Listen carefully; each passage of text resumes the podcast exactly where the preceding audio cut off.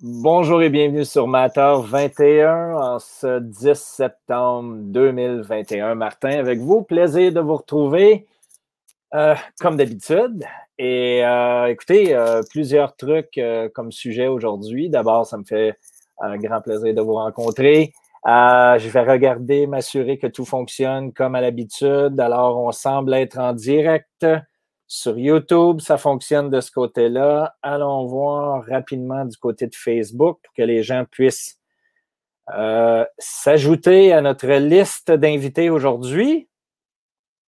Attendez. Et voilà. Merveilleux. Ça fonctionne du côté de Facebook aussi. Donc, euh, Monsieur Victor, bonjour. Sylvain Gaucher, mon ami Dimitri. J'espère que tu as fait du quad cet été, que tu as eu le climat euh, pour en faire. Euh, Christiane qui est avec nous, Don McDouglas qui est arrivé très tôt. Salut Don. Bouger Pilate, Larry, mon ami Larry de la région de Québec. Toujours un plaisir de te retrouver, Larry. Et on a Yo-Yo. Ah, enfin, bonjour. Alors, euh, pour euh, démarrer sur les chapeaux de roue, je voulais vous mettre une belle image aujourd'hui euh, qui reflète très bien, la première des choses, comment je me sens. et deuxième chose, qui représente bien aussi hein, l'aspect de la souveraineté versus l'esclavagisme. Et lorsque vous regardez l'image actuelle hein, qui fait une, une petite analogie par rapport au Parti démocrate ou au Parti républicain du côté des États-Unis, vous comprenez bien aussi que cette division-là est présente dans plusieurs autres secteurs, dans plusieurs autres sphères. Donc, vous pouvez remplacer ici dans la même image euh, les différentes races, les blancs contre les noirs, les hétérosexuels contre les transgenres et tout ce qui nous est actuellement véhiculé hein, dans les médias de masse pour créer la division et euh, bien, pendant ce temps-là, vous avez ceux qui sont souverains avec l'image de Bitcoin. Donc, je trouvais absolument que l'analogie était délicieuse pour représenter une grande majorité de notre communauté ici. Euh, donc, j'en ai fait. Euh, j'en ai fait mention ce matin vraiment juste pour bien démarrer, avoir un sourire aux lèvres, avoir une belle journée, encore une fois, malgré les conditions difficiles et le climat qui est malsain actuellement. Je crois que c'est le bon terme par rapport à l'aspect social, économique et politique. Euh, donc, quelques mots aujourd'hui, on va parler de Carbone Connect. Euh, ben, il y a eu beaucoup de mouvements de ce côté-là et je vous en remercie. Euh, ensuite, on va regarder les nouvelles qui ont attiré mon attention. On va retourner sur les conditions de marché actuelles. Et écoutez, ensuite, ça va me faire grand plaisir de regarder vos opinions et de partager aussi, de répondre à vos questions. Donc, salut Claude, salut Olivier, elle, Larry, Jean-Philippe Vital, salut Virgile, mon ami Virgile. Plaisir de te retrouver, Sébastien. Alors, pour ce qui est de Carbone Connect, rapidement, les amis, attendez un instant, je vais enlever ça ici. Euh, pour ce qui est de Carbone Connect, d'abord, euh, vous remercier. Hein, euh, c'est un succès qui est au-delà de mes attentes et des attentes de l'équipe de Carbone Connect. Euh, que je représente. Euh, donc, nous avons euh, reçu en 48 heures plus de 3 millions d'euros de promesses. c'est moi qui n'ai pas eu, qui pas été en mesure, en fait, de livrer la marchandise pour répondre à tous les courriels qui rentraient. Donc, je répondais à 50 courriels. Il y en avait 75 autres qui entraient.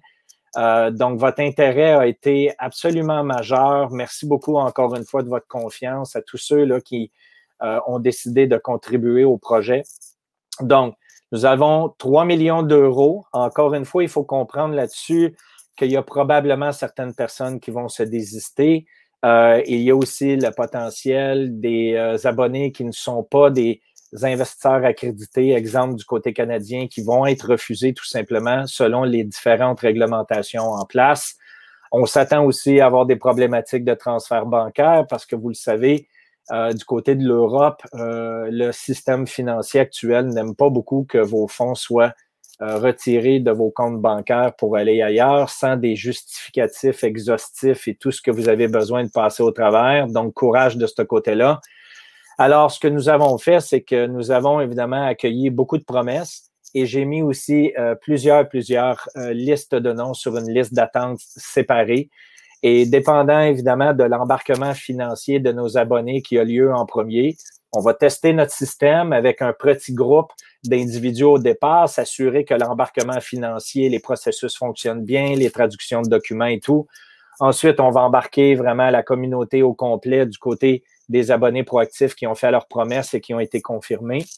Et ce qui va manquer, en fait, s'il y a des désistements euh, et autres problématiques, eh bien là, j'irai piger tout simplement dans les individus euh, qui font partie de la liste en attente pour combler le 3 millions d'euros total qui a été promis. Il est fort possible que nous allons peut-être dépasser les 3 millions d'euros parce que lorsque vous allez embarquer sur la solution numérique euh, pour pouvoir embarquer financièrement, eh bien, c'est sûr que rendu là, je ne contrôle pas les montants d'argent qui vont être investis. Donc, il y a le minimum qui devra être respecté, mais chaque individu, il y en a plusieurs qui risquent peut-être de mettre plus ou moins que ce qui nous a été mentionné. Donc, encore une fois, comprenez bien qu'il est possible qu'on dépasse 3 millions d'euros, mais on va s'assurer de rester dans les eaux d'environ 3 millions d'euros, tel qu'il a été promis encore une fois. Je m'attends potentiellement à 3.3, 3.4, peut-être encore une fois, dépendant des contributions qui vont être faites légitimement et non, parce que là, il y a une différence entre une promesse et vraiment un investissement financier. Donc, on va voir comment tout ça va se dérouler, mais je vais contrôler le plus possible pour qu'on arrive environ à 3 millions d'euros, tel qui a été promis au départ, avec plusieurs autres solutions qui vont être offertes au fil des prochaines semaines. Vous le savez, on prépare maintenant une deuxième levée de fonds avec l'intérêt que nous avons eu euh, de plus de 1,5 à 2 millions d'euros sur la liste d'attente, en plus du 3 millions promis. Euh, donc, vous comprenez qu'on va regarder vers une deuxième levée de fonds pour assurer le développement des 4,1 premiers millions d'hectares de forêt, euh, qui représentent environ 15 millions de dépenses pour les achats de matériel, les équipes forestières, les opérations, les coûts légaux et ainsi de suite et ainsi de suite. Donc, on est en super bonne position avec vos contributions. Merci beaucoup. Et attendez-vous à avoir les courriels euh, envoyé de votre côté vers la troisième, voire la quatrième semaine de septembre. On nous sommes à finaliser, en fait, les documents légaux. Tout ça doit être traduit. Il y a encore beaucoup de pain sur la planche pour s'assurer que l'embarquement financier fonctionne bien. Euh, tout ça devrait démarrer vers le 15 au 21 septembre environ. Donc, rassurez-vous, j'ai vos promesses en main. Je vais vous faire suivre les courriels en temps et lieu pour s'assurer qu'on ait un embarquement qui soit facile. Euh, j'ai répondu à plus d'environ 500 courriels la semaine dernière. Donc, merci encore une fois de votre patience. Nous sommes à l'étape de démarrage, donc vous comprenez que je dois gérer ça manuellement, n'ayant pas les moyens financiers d'employer plusieurs personnes pour faire le boulot à ma place et ainsi de suite. Donc, merci encore une fois de votre patience à ce niveau-là. Alors, ça va bien de ce côté-là, il n'y a pas à dire. Euh, ça va mieux, en fait, que tout ce que nous voyons du côté politique en ce moment. Euh, je vous avais promis, pour ceux qui nous suivent depuis longtemps, je vous avais promis hein, que nous étions pour vivre une période où tout accélère. Euh, donc, il faut revoir en fait l'image que j'ai déjà présentée à quelques reprises et tous ceux qui nous, qui nous suivaient ici le savent. C'est l'image hein, des grenouilles dans un bain d'eau chaude et ces plans-là, en fait, qui sont mis en place du côté des gouvernants mondiaux euh, eh bien, sont mis en place depuis très, très, très longtemps et préparés depuis longtemps. Et euh, lorsqu'on augmente la température tranquillement, bon, les grenouilles sont toujours très confortables et les grenouilles ici sont représentées par nous collectivement hein, au niveau de notre société mondiale. Et euh, qu'est-ce qui se produit? C'est que le plan devient de plus en plus transparent aux yeux même de la masse. Euh, les réseaux sociaux ont fait des ravages contre, en fait, les, globaliste et par le fait même, il est tout à fait normal de voir ces gens-là être en état de panique actuellement et accélérer les processus d'acceptation. Donc, ce qui se produit en ce moment, c'est que nous sommes à l'étape où les individus qui dépendent du système, les esclaves du système, tristement, sont en train de s'éveiller à la réalité et se rendre compte qu'ils sont coincés, en fait, ou euh, plusieurs ne résistent, en fait, hein, à la potion magique et euh, malgré tout, donc, ils sont euh, en risque de perdre leur emploi à cause qu'on veut les obliger à le faire. Et si c'est votre cas, ce que je vous invite à faire d'abord, c'est attendre d'être mis à pied Donc, ne prenez pas la décision de quitter votre emploi vous-même. Vous vous coupez en fait l'herbe sous le pied de tout ce qui est potentiellement des recours légaux importants pour vous. Donc, vous devez vous faire mettre à la porte en premier lieu et ensuite, vous allez prendre des mesures légales parce que vous avez compris encore une fois que vous êtes protégé par la Charte des droits et libertés où vous demeurez. C'est euh, une solution qui nous a été présentée au niveau mondial et qui nous protège justement de ces mandats-là qui ne sont pas des lois ou des règlements, qui sont des mandats. Donc, il y a une énorme distinction au niveau juridique à faire. Si vous êtes dans ces conditions-là, acceptez la mise, euh, acceptez en fait d'être mis à pied et ensuite vous allez aller vous activer du côté légal pour reprendre vos droits contre euh, l'injection de la potion magique si ça fait partie de vos croyances, encore une fois, et de votre compréhension de tout ce que cela représente. Encore une fois, il faut comprendre que les décisions qui sont prises actuellement ne proviennent pas de l'individu, mais ils proviennent de la force de l'État. Euh, je crois que si les gens, si d'abord et avant tout, il y avait une vraie pandémie, et si d'abord et avant tout, les gens avaient été éduqués sur les avantages, en fait, de la potion magique, sur les bénéfices, en fait, au niveau collectif et ainsi de suite, d'une manière saine, eh bien, les gens seraient en mesure de prendre leurs propres décisions et de faire un choix éclairé. Et je crois que vous avez compris aujourd'hui que ce n'est pas le cas. Et quand vous avez euh, des gens de type, euh, attendez un instant, tiens, je vais aller dans les nouvelles pour euh, démarrer sur les chapeaux de roue.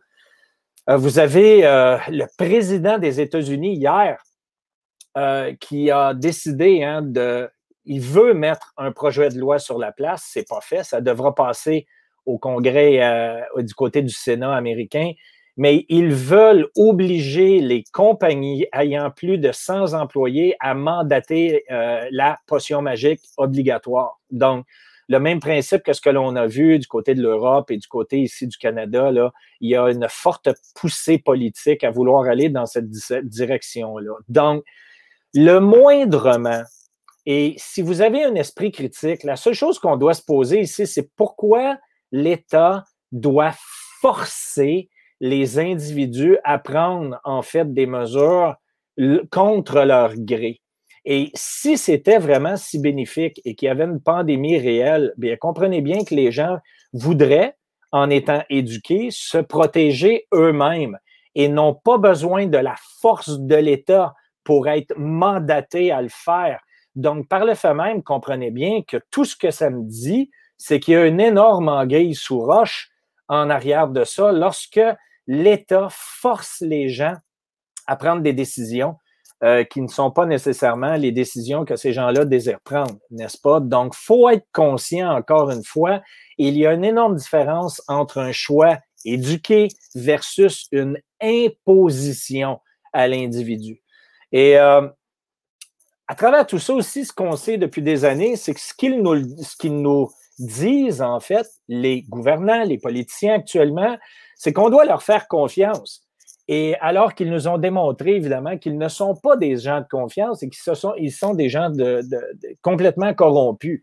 Donc, ce qu'ils veulent mettre en place, en fait, c'est s'assurer de nous leur permettre de prendre le plein contrôle, donc d'aller vers une centralisation des pouvoirs, et j'utilise les bons termes ici pour votre éducation, euh, pour le bénéfice commun. Et là, vous voyez clairement que l'objectif est de rendre les gens coupables.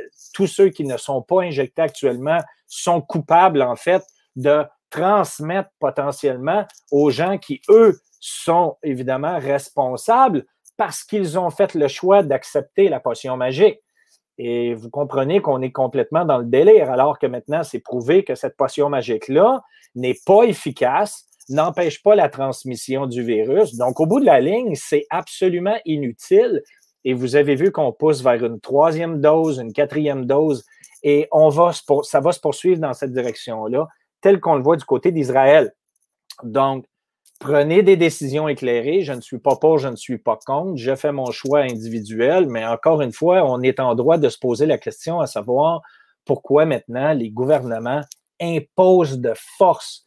Et vous le savez, c'est ce que les gouvernements font de bien, imposer la force. Et il est important de l'autre côté d'être souverain. Donc, l'importance, encore une fois, de la centralisation versus la décentralisation des pouvoirs.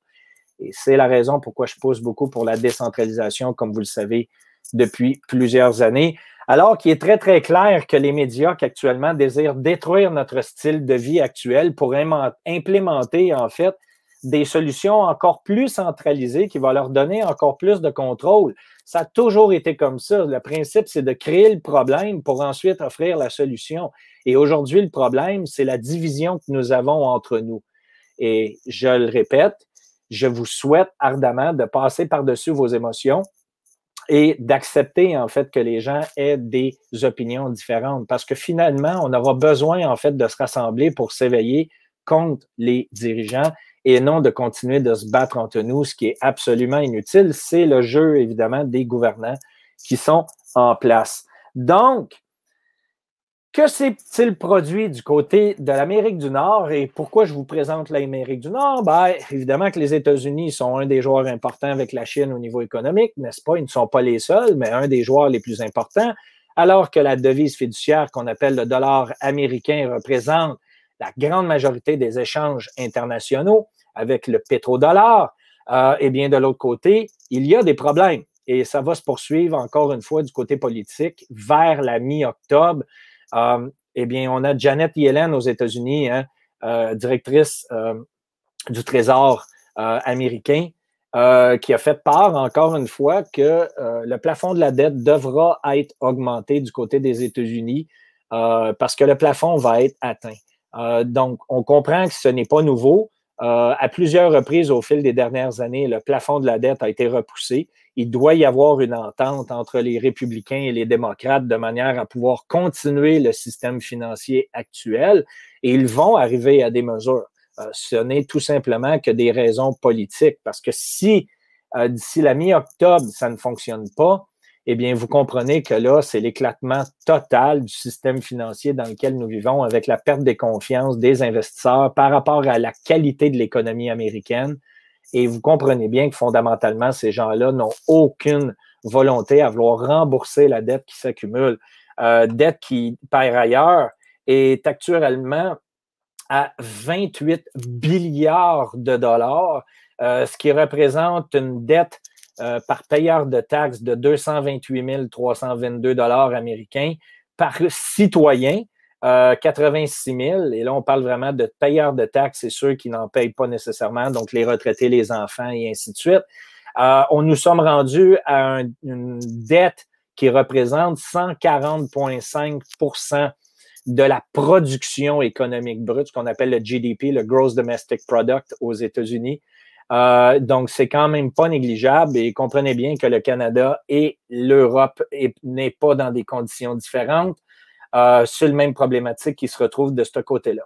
Donc, euh, il est important, en fait, de comprendre qu'il y a quelques semaines en arrière, hein, euh, vous avez les, les, gens de la Banque centrale, les représentants du Trésor américain et la Fed nous ont dit, hein, rassurez-vous, euh, la période inflationniste actuelle est transitoire, ça ne durera pas, ce n'est qu'une courte période alors que tout devrait se restabiliser. Eh bien, on commence à se poser des sérieuses questions alors que le Price Producer Index euh, aux États-Unis est en train d'exploser, euh, comme vous le constatez. Donc, si vous regardez la hausse des prix à la production qui, impacte évidemment les producteurs, ben, vous constatez qu'on est en train de retourner à des nouveaux sommets qu'on n'a pas vus depuis 1971. Donc, on parle quand même de 30 ans de période ici. Et euh, qu'est-ce que ça signifie, en fait, le PPI aux États-Unis? C'est le même calcul qui se fait du côté de l'Europe aussi. Eh bien, l'indice des prix à la production, euh, c'est publié par le Bureau des statistiques hein, du, travail, le BLS aux États-Unis, euh, qui calcule et représente l'évolution moyenne des prix de vente de la production nationale au fil du temps. Il s'agit d'une mesure de l'inflation fondée sur les coûts des entrants, des intrants pour les producteurs. Donc, euh, vous comprenez là que même si on regarde ici les coûts qui sont reliés au niveau du, PPI, et que là, vous constatez la distinction parce que le graphique en bleu ici représente les coûts reliés euh, des prix à la production en éliminant tout ce qui est relié au secteur des aliments et au secteur énergétique. Donc, si on enlève les coûts reliés à l'énergie, le prix de l'augmentation du pétrole, exemple, et les coûts reliés d'inflation sur les, aliments, euh, il y a eu une forte explosion actuellement des prix à la consommation du côté de, tout ce qui est la viande rouge, euh, le porc, le, le, poulet et plusieurs autres aliments aussi du côté américain. Pas différent, encore une fois, de votre côté et du nôtre, n'est-ce pas? Parce que c'est la perte de pouvoir sur les devises fiduciaires, la perte du pouvoir d'achat. Euh, donc, vous voyez encore une fois que cette augmentation-là est encore plus importante, même si on ne prend pas en considération l'inflation qui est reliée au prix de l'alimentation et prix du secteur de l'énergie. On est à 6,7% d'augmentation sur le mois, euh, euh, sur le même mois de l'année dernière. Donc, c'est pas négligeable. Ça fait longtemps qu'on n'avait pas vu ça. Et de l'autre côté, eh bien, les marges de profitabilité des compagnies qui diminuent à grande vitesse. Euh, vous constatez qu'on est bien en deçà de ce qu'on avait même dans les années 2010. Donc, on doit revenir probablement 20-30 ans en arrière pour voir cette problématique-là se présenter à nous. Donc, encore une fois, préparez-vous l'hiver qui va être relativement difficile parce qu'inévitablement, les, les corporations majeures devront refiler la facture aux consommateurs. C'est inévitable. Donc, ils cherchent de plus en plus à prendre une marge pour demeurer compétitifs. En plus de ça, vous avez évidemment la quantité qui est diminuée par rapport à ce que vous payez dans plusieurs articles de consommation, mais on voit clairement qu'il y a un resserrement des conditions alors que les prix explosent, les, prix de production augmentent aussi et de l'autre côté, les marges de manœuvre diminuent. Donc, la pression va augmenter sur les différents euh, euh, euh, consommateurs. C'est le mot que je cherchais. D'un autre côté, donc, pour revenir aux bonnes nouvelles que je vous annonce déjà depuis très longtemps, hein, du côté de l'économie verte, eh bien, on a maintenant la Commission européenne hein, qui propose d'exenter les obligations des tout ce qui va être lié sur les produits qui sont déterminés comme étant éco-responsables, environnementales, eh bien, ils veulent exempter ces obligations-là euh, du calcul dans le déficit et dans la limite de la dette qu'ils peuvent atteindre. Donc, encore une fois, vous voyez comment, lorsque le climat ne convient plus, lorsque on regarde le thermomètre et que la température ne nous convient pas, ce que l'on fait, c'est que on change la méthode de calcul pour rester dans des chiffres convenables. Et ce n'est pas la première fois qu'on voit ça. Il joue avec ces chiffres-là concernant la, production, la production domestique depuis plusieurs années. On le voit aux États-Unis et ainsi de suite. Euh, on voit que lorsque les graphiques aussi euh, du côté de la Banque centrale de Saint-Louis euh, ce qu'on appelle le FRED aux États-Unis, FRED, lorsque les graphiques deviennent de plus en plus euh, paniquants d'une certaine manière, eh bien, on les discontinue tout simplement pour modifier les périodes de calcul de façon à présenter des chiffres qui deviennent de plus en plus modifiés et au bout du compte deviennent de plus en plus erronés aussi et complètement corrompus. Donc, ça fait partie, encore une fois, des méthodes de calcul alors que là, on se dit, ben, tout ce qui est des obligations éco-responsables, euh, on va continuer d'en émettre sans les calculer, en fait, dans l'augmentation de notre dette. Et quelle va être la prochaine étape ensuite? Il y en aura probablement d'autres. C'est comme ça que ça fonctionne. On parle d'ici du côté mensuel d'environ 60 à 70 milliards d'euros de valeur d'obligations qui ne seront pas calculés, en fait, dans le coût de la dette européenne. C'est complètement le délire. Euh, autre nouvelle qui a attiré mon attention, eh bien, le ministre de la Finance allemand, euh, semble-t-il que le département euh, a été enquêté et est sous enquête actuellement pour du blanchiment d'argent. Alors, rien de nouveau de ce côté-là. On se rend compte qu'il y a eu des failles importantes du côté de l'unité d'intelligence de la finance allemande alors qu'on a omis, en fait, de tout simplement faire certaines enquêtes sur des transactions bancaires qui sont frauduleuses. Euh, c'est rien de nouveau, hein? Euh, ça me fait toujours rigoler quand on voit ça se produire parce qu'encore une fois, c'est de voir jusqu'à quel point tout ça va vraiment avoir un impact final. Vous le savez, il y a rarement des individus ou des responsables. Hein? Euh, c'est toujours à pointer quelqu'un d'autre du doigt. D'ailleurs, euh, pour les Canadiens qui sont avec nous aujourd'hui, est-ce qu'il y en a parmi vous qui ont regardé euh, le débat des politiciens alors qu'on se prépare à aller aux urnes hein, du côté canadien le 20 septembre prochain? Euh, est-ce qu'il y en a parmi vous qui ont regardé le débat des chefs hier? Et c'est hallucinant de voir à quel point ces gens-là ne prennent jamais la responsabilité de tout ce qui se produit et renvoient toujours la responsabilité sur les autres. Et encore une fois, comprenez bien que la collectivité qui est bien représentée par le niveau des politiciens que nous avons, hein, et quand je parle de niveau, je vous dis que ça ne vole pas très haut, euh, eh bien, la réalité en arrière de ça, c'est que ça, ça représente une grande majorité de notre collectivité, de gens qui n'ont pas la capacité de prendre la responsabilité d'eux-mêmes. Donc, ces gens-là sont des esclaves du système dans lequel ils vivent. Et par le fait même, ne sont pas souverains de leurs propres décisions. Et ça, nous le vivons tous, chacun à certains niveaux.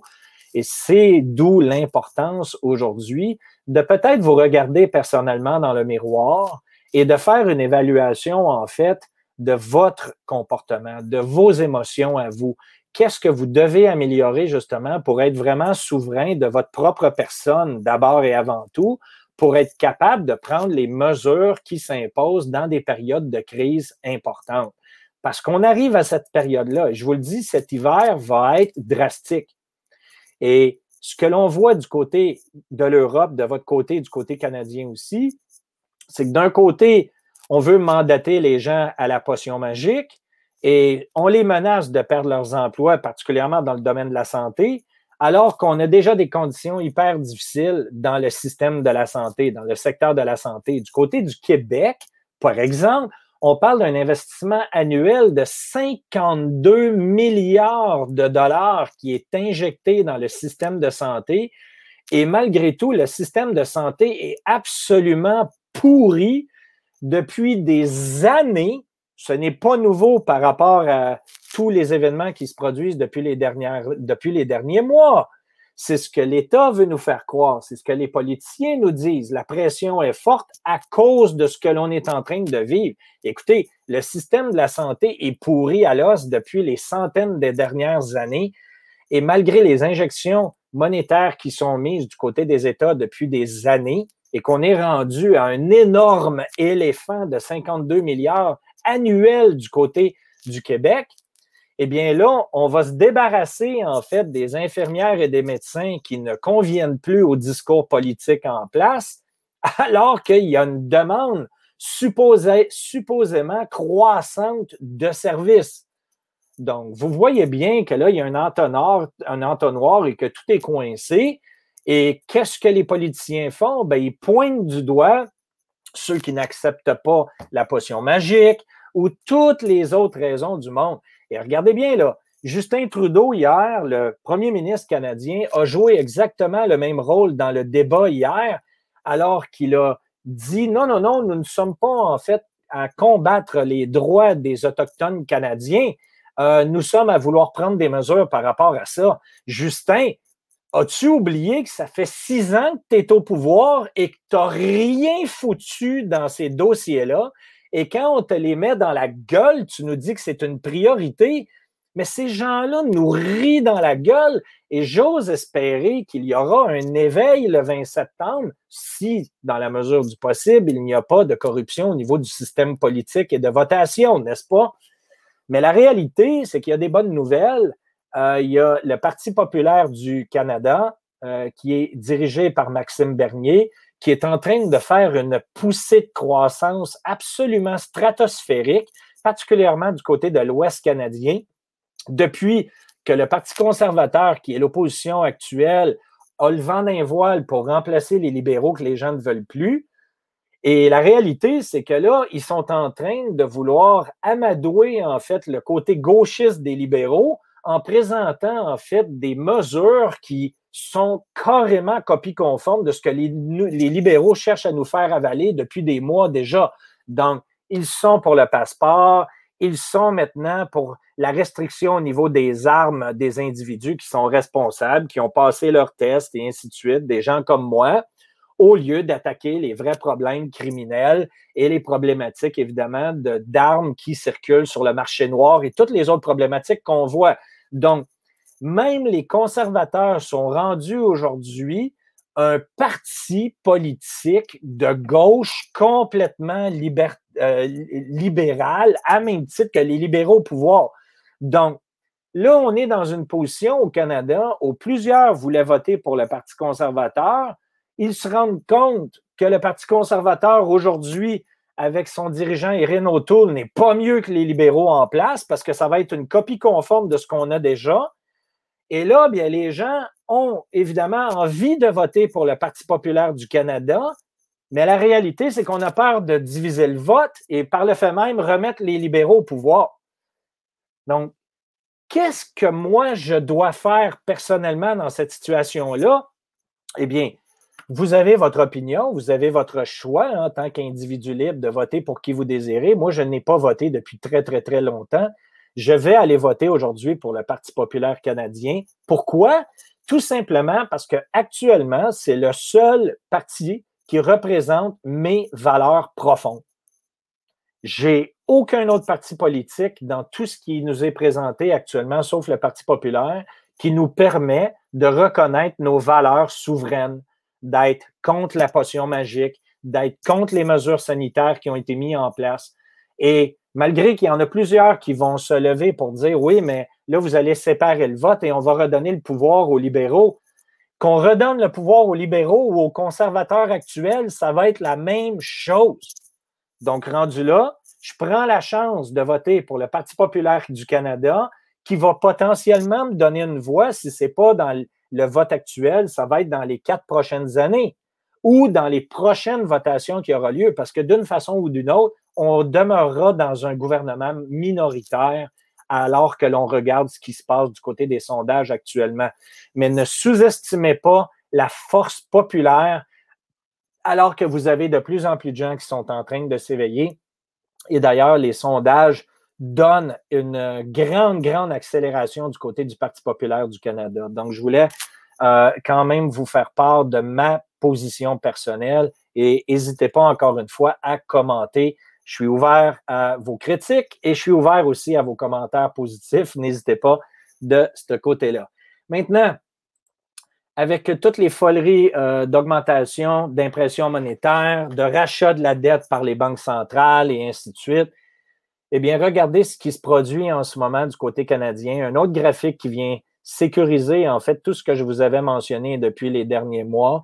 Euh, si vous regardez du côté des États-Unis et que vous constatez euh, le revenu auquel les, euh, différents Américains disposent pour pouvoir contribuer à l'économie, donc dépenser, faire tourner l'économie, par rapport au prix résidentiel, ben, vous constatez qu'actuellement, même du côté des États-Unis, malgré toutes les problématiques actuelles, les revenus sont plus élevés que le prix des maisons, dans le sens où il y a encore un pouvoir d'achat du côté d'un investisseur américain à pouvoir se positionner pour acheter de l'immobilier aux États-Unis. Regardez maintenant la problématique du côté des, Canadiens, la problématique du côté du Canada, alors que vous avez un revenu euh, que les gens possèdent moyen ici, et vous constatez où est rendu le prix maison d'une de, résidence.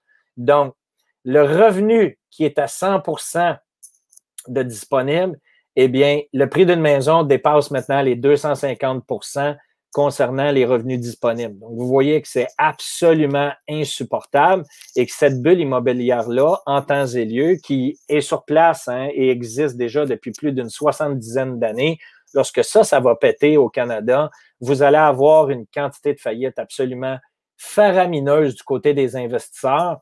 Euh, parce qu'actuellement, les gens utilisent leur euh, hypothèque donc l'équité qu'ils ont remboursée sur leur hypothèque, pour pouvoir payer leurs dettes sur autre chose, les cartes de crédit, s'acheter une, voiture qu'ils n'ont pas les moyens d'acheter ou ainsi de suite. Et par le fait même, on repousse encore une fois le problème à plus tard. Lorsqu'il y aura une crise immobilière sévère, vous allez voir qu'il y aura beaucoup trop de gens qui vont être dépendants, malheureusement, de cette problématique-là.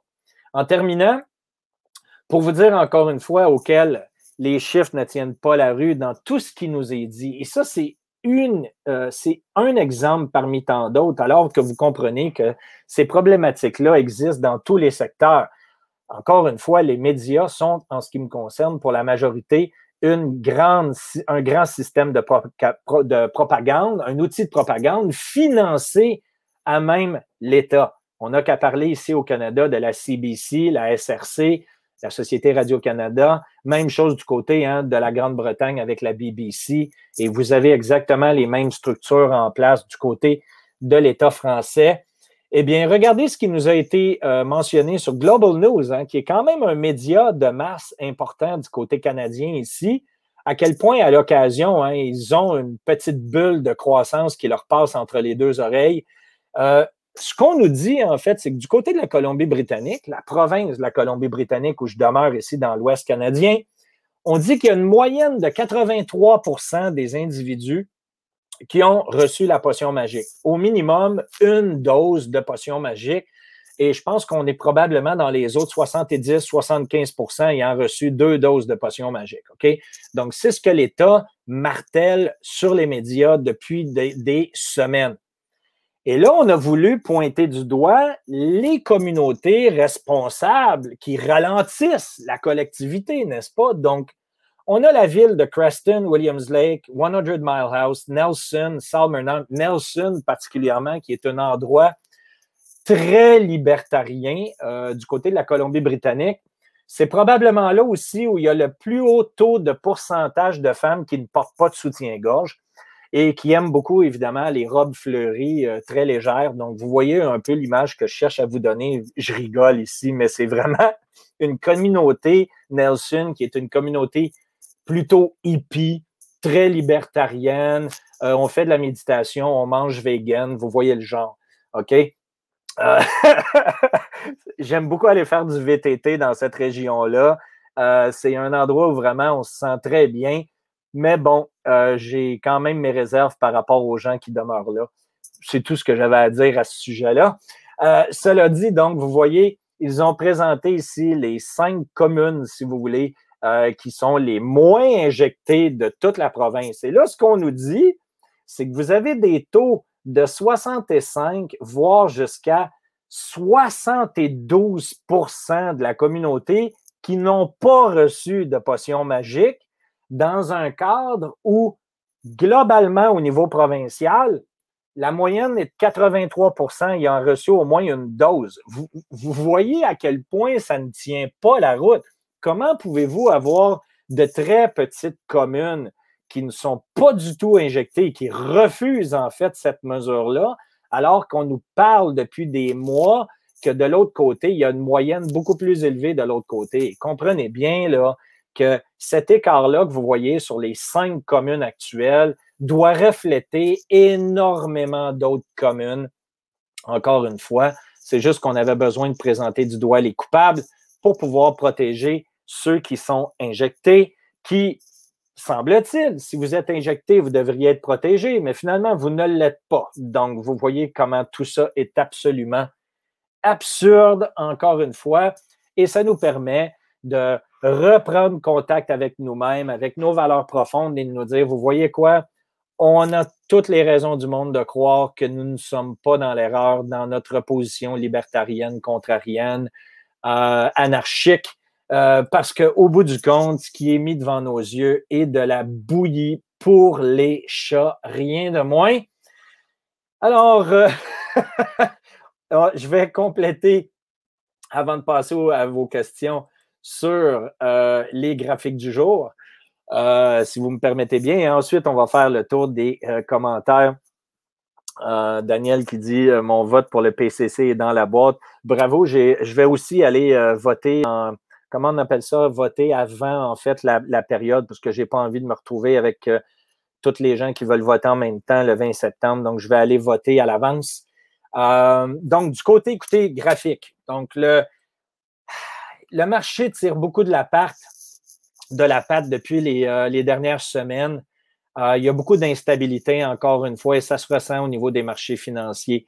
Les mouvements sont très peu volumineux en transactions. Donc, il y a des mouvements haussiers qui se continuent, mais c'est quand même très petit en fait de volatilité, en fait de volume de marché en ce moment. Euh, le index, le S&P 500 qui a fait un léger repli, mais vous voyez qu'on a beaucoup de difficultés à faire vraiment des mouvements drastiques en ce moment. Euh, du côté de l'argent, papier, ça continue. Vous voyez toujours dans la consolidation avec les planchers dans les autres 23 dollars américains l'once à aller jusqu'à 29 dans le sommet de février 2021. Donc, euh, toujours pas beaucoup de volatilité en ce moment de ce côté-là. Même chose. Le pétrole qui stagne dans les autres 70 dollars le baril, en fait, du côté américain. Donc, vous le voyez, on a eu un repli, on est retourné. Ça ressemble énormément à un graphique de Bitcoin, en fait, euh, si vous regardez bien. Euh, on a fait un sommet, on s'est replié, on est retourné à la moitié. Euh, un peu le même principe que vous voyez ici, là. Si je remets le graphique, dans ce cadre-là, ici, vous voyez que c'est exactement la même position. Donc, un sommet, un repli, on est rendu à la moitié. Donc, pas beaucoup de changements de ce côté-là. Euh, on a Litecoin hein, qui a rattrapé, en fait, euh, une grande partie de sa position. On peut s'attendre à ce que du côté de Litecoin, il va avoir une poussée relativement très forte d'ici la fin de l'année parce qu'il y a un ratio d'écart encore plus élevé entre Bitcoin et Litecoin que Bitcoin et Ethereum ou Litecoin avec le dollar américain. Donc, attendez-vous à ce que Litecoin bouge sévèrement au fil de la fin d'année, à même titre que Bitcoin, mais Litecoin devrait être en, version encore plus accélérée de ce côté-là. Pas beaucoup de changements du côté de ma minière de Bitcoin favorite au Canada à 7,25 avec Big Farms. Euh, du côté de l'euro versus le dollar, euh, américain, vous voyez qu'on est toujours dans des positions stables aussi, entre 1,17 de ratio à 1,23. Vous le voyez, hein, il n'y a pas grand commentaire à faire actuellement sur les marchés. C'est vraiment, vraiment euh, un marché qui est, euh, qui, qui, est en position latérale, qui ne nous donne pas vraiment de mouvement actuellement. Tout le monde se cherche. regardez même là, sur les obligations, les taux d'obligation 10 ans américains, la même chose. Euh, on n'a pas beaucoup bougé depuis le mois de juillet, depuis le début de la période estivale. Léger mouvement haussier, mais pas vraiment des mouvements très, très drastiques de ce côté-là aussi. Euh, la DeFi, je continue de miser fortement sur la DeFi. On est pratiquement en train déjà de retourner sur les derniers sommets. Donc, que faut-il comprendre ici? les positions dans la DeFi, euh, tous ceux qui investissent euh, dans les projets de décentralisation. Euh, et pour en connaître davantage, je vous invite à vous abonner à notre service proactif si ce n'est pas déjà fait.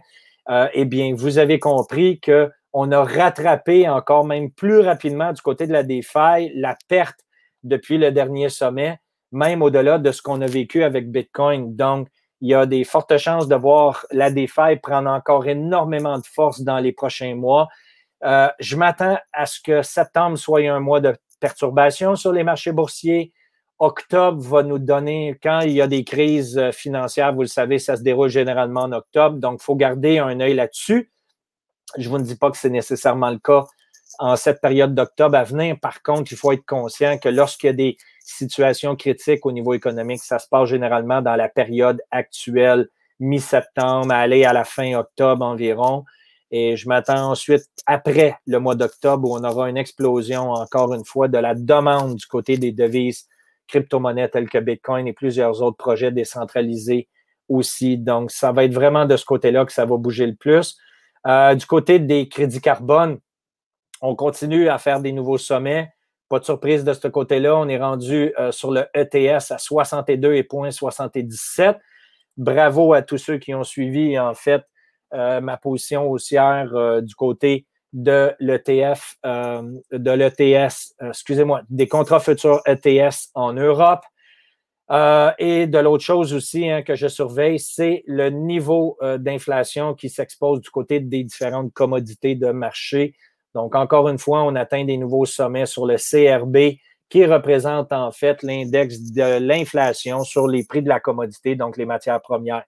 Euh, donc, tout ça, je vous avais déjà tout dit ça il y a plusieurs mois. Bravo à ceux qui ont pris des positions pour retirer des bénéfices là-dessus. Euh, ces positions-là, à long terme, pour moi, ne changent pas. Avec l'impression monétaire, les commodités vont continuer d'augmenter. Euh, et vous allez avoir exactement la même chose du côté des crédits carbone. Sur le long terme, je vous ne parle pas de court terme dans un aspect de spéculation, de trading à court terme. Je vous parle vraiment de long terme ici, voire trois, cinq prochaines années. Donc, on prend position en ce qui me concerne. Ce n'est pas des conseils financiers, ce n'est que mon opinion que j'émets sur ma, chaîne Matter 21 ici. Vous l'avez déjà deviné. Euh, chose certaine, c'est que je me positionne là-dessus sur le long terme. Je laisse ça continuer de me rire. Je regarde ça en riant et je ne m'expose pas le moins possible, d'ailleurs, euh, aux devises fiduciaires. Donc, c'est ce que je voulais partager avec vous aujourd'hui. Et on va en profiter pour regarder ensemble les différentes questions qui ont été émises dans le chat ce matin et ce soir euh, pour ce qui est euh, des Européens. Martin va à la pêche. Bonjour à tous. Raymond, encore une fois, merci hein, pour tes, tes, positions sur Twitter. C'est fortement apprécié. Je vous invite, si vous appréciez les, bons, les bons contenus, les bons commentaires, euh, regardez du côté de Raymond Ayard sur Twitter, qui est toujours très actif sur Twitter particulièrement, qui fait des commentaires pertinents en ce qui me concerne. Euh, Joe Biden force tout, oui, absolument. Euh, que pensez-vous des pénuries alimentaires? Pour l'instant, c'est quand même relativement faible du côté du Canada ici. Je ne connais pas votre position. Si vous êtes d'Europe, d'ailleurs, n'hésitez pas à commenter. Euh, il y a certains produits euh, qui ne se retrouvent pas sur les tablettes actuellement du côté canadien, mais on n'est pas encore dans une situation critique. Euh, je crois que ça va être pertinent de suivre vraiment ce qui va se produire au niveau de octobre, novembre pour vraiment nous donner une bonne indication. Il n'en demeure pas moins qu'il est pertinent d'accumuler des conserves en ce moment, de se préparer à une crise potentielle. donc, idéalement, profitez-en. Lorsqu'il y a des, spéciaux, il y a, des aubaines euh, que vous pouvez saisir, eh bien, profitez-en pour pouvoir accumuler. Euh, c'est ce que je fais de mon côté. J'aime beaucoup le maïs en grains, j'aime beaucoup les petits pois verts, des trucs comme ça. Euh, idéalement, lorsque c'est frais, c'est encore meilleur, mais dans des conditions hivernales, potentiellement dans une crise économique à venir, j'en achète en conserve une quantité importante pour m'assurer de garder un rythme alimentaire relativement stable dans les périodes qui peuvent s'avérer difficiles. Donc, je vous donne un exemple parmi tant d'autres, mais comprenez bien qu'on peut acheter aujourd'hui des aliments qui se préservent sur une période relativement importante, qui nous permettent au moins de survivre dans des conditions hivernales qui peuvent être drastiques. Donc, très important de pouvoir sauter sur les aubaines lorsqu'elles se présentent. Et encore plus aujourd'hui parce qu'on a toujours euh, une menace de confinement futur. Donc, si vous êtes dans une période de confinement, vous avez vu ce qui s'est produit à la dernière euh, occasion. Vous avez des tonnes de gens qui se sont lancés sur le papier de toilette et autres. Euh, regardez bien. Voyez-vous, ça, c'est euh, quelques réserves que j'ai faites de ce côté-là, à côté du PlayStation, lorsque je m'emmerde puis que j'ai envie de jouer un peu. Euh, mais vous voyez, j'ai du papier pellicule, j'ai des boîtes de céréales et j'en ai beaucoup plus que ça. je voulais juste vous le montrer pour vous faire rire, mais j'ai des réserves, j'ai des réserves, j'ai des réserves. Regardez bien.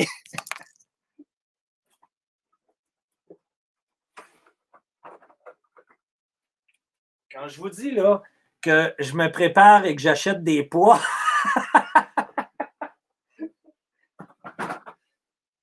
donc, et, comprenez bien que je ne garde pas tout ça à la maison.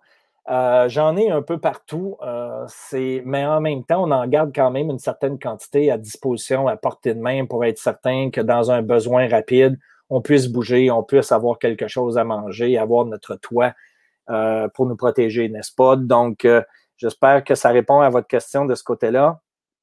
Qu'est-ce qu'on a d'autre? Débat. Perte nette de temps, on connaît déjà leur discours. Bravo. Encore une fois, ça démontre que de plus en plus de gens s'éveillent. Michel, hein, n'est-ce pas? Euh, tant mieux si les gens commencent à en avoir plein le yo-yo. puis tiens, yo-yo, salut. Alors, super pour son référencement, c'est meilleur. Un des rares qui n'est pas moutonné sur YouTube. Ah, merci pour le commentaire, fait super plaisir. Euh, qu'est-ce qu'on a d'autre? L'inflation est actée par la Banque centrale européenne, certainement. Quoi de neuf ici? Euh, bonjour à tous, bonjour à tous. Juste à voir qui sont les finissants au Global Goal Leaders des dernières années pour comprendre à quel point nous sommes dans la merde, absolument. Puis tous les partis politiques hein, ont été de connivence avec les mesures qui ont été mises en place par les dirigeants. Euh, donc, il n'y a aucune opposition du côté canadien. Je sais que c'est probablement la même situation que vous vivez du côté de l'Europe aussi, où euh, la grande majorité des partis importants qui sont complètement corrompus et que les politiciens ont été achetés que ce soit par le Parti communiste chinois ou par d'autres entités corporatives, euh, eh bien, ces gens-là, d'une manière ou d'une autre, ont tous le même agenda.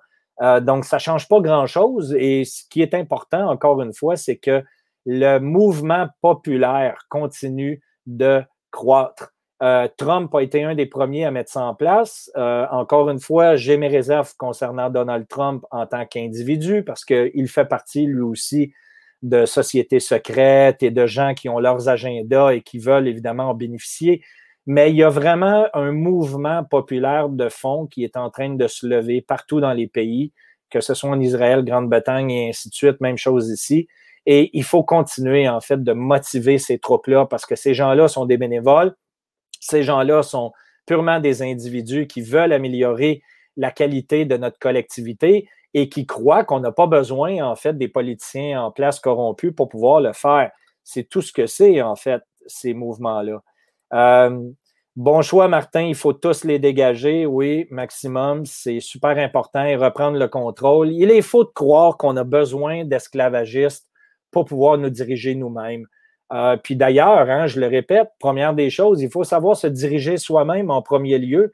Et à partir du moment où vous n'êtes plus victime, en fait, du système et que vous êtes responsable de vous-même, vous n'avez plus le même niveau, vous n'êtes plus impacté de la même manière que la grande majorité des gens qui nous entourent. Et regardez, il y a plusieurs années, puis comprenez bien, ce que je cherche à vous dire ici, c'est pas de faire de moi un exemple pour le reste de chacun d'entre vous. Vous avez tous vos décisions, vos opinions et vous avez tous pris vos mesures depuis les dernières années par rapport à ça. Je ne fais que vous donner un exemple.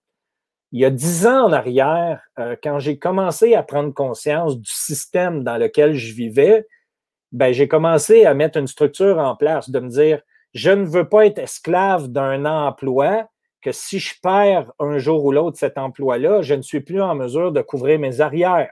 Donc, je suis devenu un entrepreneur, j'ai mis en place des structures pour me permettre de faire des revenus, pour être capable de m'assurer d'être souverain. Vous me suivez?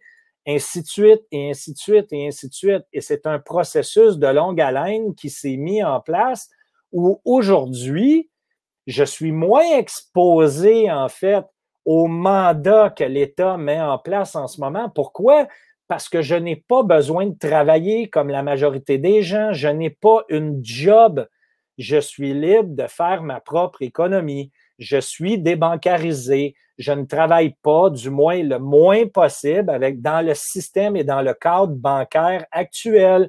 Pourquoi? Parce que je ne veux pas encourager ce système-là. Donc, je comprends que plusieurs sont dans leur période d'éveil. Et là, il y en a plusieurs qui peuvent se dire Ouais, mais euh, ça, tu as démarré ça il y a 10 ans. Aujourd'hui, on est en période d'urgence. Je dois bouger rapidement. Allez-y étape par étape. Mais comprenez bien que si vous respectez vos propres valeurs profondes, vous allez toujours avoir des belles choses positives qui vont se présenter à vous, même dans les périodes les plus difficiles de votre vie. Vous allez bâtir une communauté d'entraide, vous allez réunir avec, votre belle énergie positive des gens qui vont vibrer dans la même énergie que la vôtre. Et au bout de la ligne, ces gens-là vont s'entraider alentour de vous. Donc, ne perdez pas espoir, ne croyez pas qu'il est trop tard. On a encore le temps de bien faire les choses. Mettez en place des cadres qui vous permettent de vous, vous émanciper dans une belle énergie positive. Et malgré tout ce qu'on est en train de voir sous nos yeux, vous allez sentir avec le temps que vous allez être de moins en moins impacté par toutes les clowneries qu'on est en train de voir. Et probablement, pour une grande majorité d'entre vous, souveraineté financière peut démarrer par l'achat de Bitcoin et certaines devises qui sont à l'extérieur du contrôle des gouvernants en place. Donc, j'espère que ça vous motive de ce côté-là. Euh, Bonsoir, likez Martin, il est super utile sur YouTube. Merci. Merci Sky Anakin, c'est super apprécié vos commentaires. Euh, Christelle Angélique, salut Christelle, votez pour vous, oui, effectivement. C'est tout à fait ça. Mon vote pour le PCC dans la boîte. Bravo, belle décision. Quoique, encore une fois, je respecte les décisions de chacun. Hein. Euh, quoi d'autre? Attendez, là. On a beaucoup de commentaires. Qu'est-ce qu'on a d'autre? Euh, regardez du côté de l'uranium qui explose avec l'ETF de Sprott. Oui, puis d'ailleurs, l'uranium, j'en avais parlé il y a quelques mois en arrière. Hein. Euh, quand le délire environnemental et que les gens vont prendre conscience qu'une grande majorité des fonds d'investissement verts ne sont pas aussi verts qu'ils le prétendent, et qu'encore une fois, il y a un manque de transparence dans ce marché-là. Ce que Carbone Connect veut apporter comme solution, vous l'avez compris, différente. On veut être transparent, intègre en utilisant la blockchain, l'intelligence artificielle et autres, mais encore très, très peu de projets le sont. Donc, par le fait même, lorsqu'il y aura un éclatement, encore une fois, de la politique verte non transparente, vous allez avoir une augmentation de la valeur du nucléaire, de l'uranium, dans un cadre ici de secteur énergétique. Je ne vous parle pas là, dans un cadre de guerre nucléaire, je vous parle d'énergie ici. Euh, mais oui, effectivement, tel que j'en avais parlé, explosion de l'ETF du côté Sprott, je ne suis pas surpris. D'ailleurs, c'est drôle, j'aurais dû vous en reparler, j'y ai juste pas pensé. Mais ça fait partie effectivement des positions que j'avais préconisées il y a quelques mois en arrière. Euh, les 100 dents, c'est bon pour les socialos. Excellent. Quelle action qu'il faut acheter pour le long terme puisque crypto, OK, MP, OK, les minières sont-elles intéressantes? Quelle action faut-il acheter? Euh, je n'ai pas grand-chose en portefeuille actuellement que je peux partager avec vous. Je n'ai malheureusement pas eu le temps de faire, euh, je n'ai pas pris le temps, je dois dire, ce n'est pas que je n'ai pas eu le temps, je n'ai pas pris le temps d'approfondir euh, vraiment au niveau fondamental des positions, que ce soit dans des ETF éco-responsables ou autres pour l'instant. Euh, mon temps est vraiment partagé entre Matter 21, être avec vous aujourd'hui et Carbone Connect, surtout depuis les derniers mois. Je m'en excuse à ce niveau-là. Martin, pour Carbone Connect, si j'ai bien compris, les intérêts seront touchés uniquement et au plus tôt après trois ans et demi avec le solde. Oui, si vous faites le choix, encore une fois, de prendre le remboursement de votre euh, prêt initial et de recevoir les intérêts, tout ça va être déposé à terme de la note convertible le 31 décembre 2024. Maintenant, pour ceux qui ont suivi notre canal Telegram, notre chaîne Telegram et les abonnés proactifs qui ont reçu la lettre euh, en exclusivité la semaine dernière, je l'ai mentionné, euh, nous allons avoir une deuxième levée de fonds. Cette deuxième levée de fonds va nous permettre aussi, au fil des prochains mois, de développer en fait notre note convertible en token non fongible. en token fongible, pardon, NFT, non-fungible tokens, pardon, non fongible. ce qui veut dire quoi en fait? Ça veut dire que vous allez avoir une solution numérique intra, en fait, dans les investisseurs qui vont avoir fait partie de Carbone Connect. On va développer une solution numérique qui va vous permettre d'acheter d'autres notes convertibles si vous voulez ajouter votre position à l'interne. Et ce qui va amener énormément de liquidité aux investisseurs qui, pour X raisons, perdraient leur emploi, ont besoin de liquidité rapide. Si, en tant qu'investisseur de premier rang euh, et deuxième rang, Carbone Connect, vous avez besoin de liquidité rapidement pour vous sortir d'une situation difficile ou vous ne croyez carrément plus au projet au fil des prochains mois, vous allez avoir accès à un outil de liquidité qui va vous permettre de retirer votre position et de vendre votre investissement initial à un autre investisseur qui est prêt à l'acheter ou voire permettre à Carbone Connect de racheter votre dette.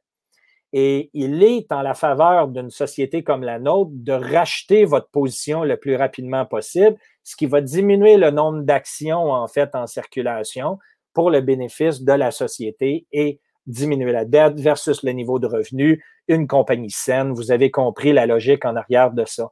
Donc, on va amener une solution numérique crypto qui va permettre aux investisseurs dans les prochains mois de spéculer ou de transiger leur note convertible pour donner de la liquidité aux investisseurs de premier et deuxième rang.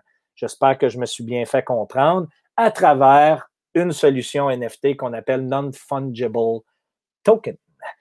Euh, Va-t-il avoir une autre correction avant un possible crash? Personne ne connaît cette réponse-là. Euh, il y a toujours des perturbations disponibles. Mais encore une fois, jusqu'à maintenant, lorsqu'on a eu des perturbations importantes, ce qu'on a vu, c'est que les banques centrales sortent publiquement, annoncent de l'impression monétaire, de l'ajout de, dette additionnelle. Et pour l'instant, le marché a continué d'avaler la pilule parce que c'est bénéfique à tous jusqu'à temps que ça ne l'est plus. Et là, comprenez bien qu'on arrive à une période d'essoufflement au niveau politique. Les gens n'ont plus confiance. Et si vous me suivez depuis les dix dernières années, vous le savez. La première chose, je l'ai toujours dit, la perte de confiance est au niveau politique. Ensuite, la perte de confiance vient automatiquement du côté économique. Donc, les gens sont en train de perdre confiance dans leurs politiciens. Ils vont perdre confiance dans le système financier dans les mois à venir. Et là, je vous parle probablement d'une période de 18, 24, 36 mois. Mais tout ça est de la longue haleine. Sauf qu'actuellement, la période est une période d'accélération, comme vous l'avez euh, bien vécu. Et comprenez bien que ça va se poursuivre pour le mois de septembre et octobre. Ils vont continuer de pousser avec un agenda de plus en plus débile, quitte à ce que ça vienne perturber nos émotions. Mais encore une fois, faut mettre ça de côté. Si vous n'êtes pas impacté à même niveau que la majorité, c'est déjà un gros avantage pour vous, n'est-ce pas? Quel est le taker pour les crédits carbone? Il faut regarder. Euh, moi, je vais sur la plateforme TradingView et le taker est ECF1. Et euh, comprend, Dimitri, que chaque plateforme peut avoir un ticker différent. Euh, ce qu'il faut reconnaître, c'est que c'est vraiment le, les contrats futurs ETS, comme Sophie, qui se retrouvent sur le marché européen. Donc, vous pouvez le googler. D'après moi, vous allez trouver, euh, dépendant de votre plateforme, vous allez être en mesure de trouver l'indicateur. Et c'est un contrat futur, ce qu'on appelle un contrat à terme.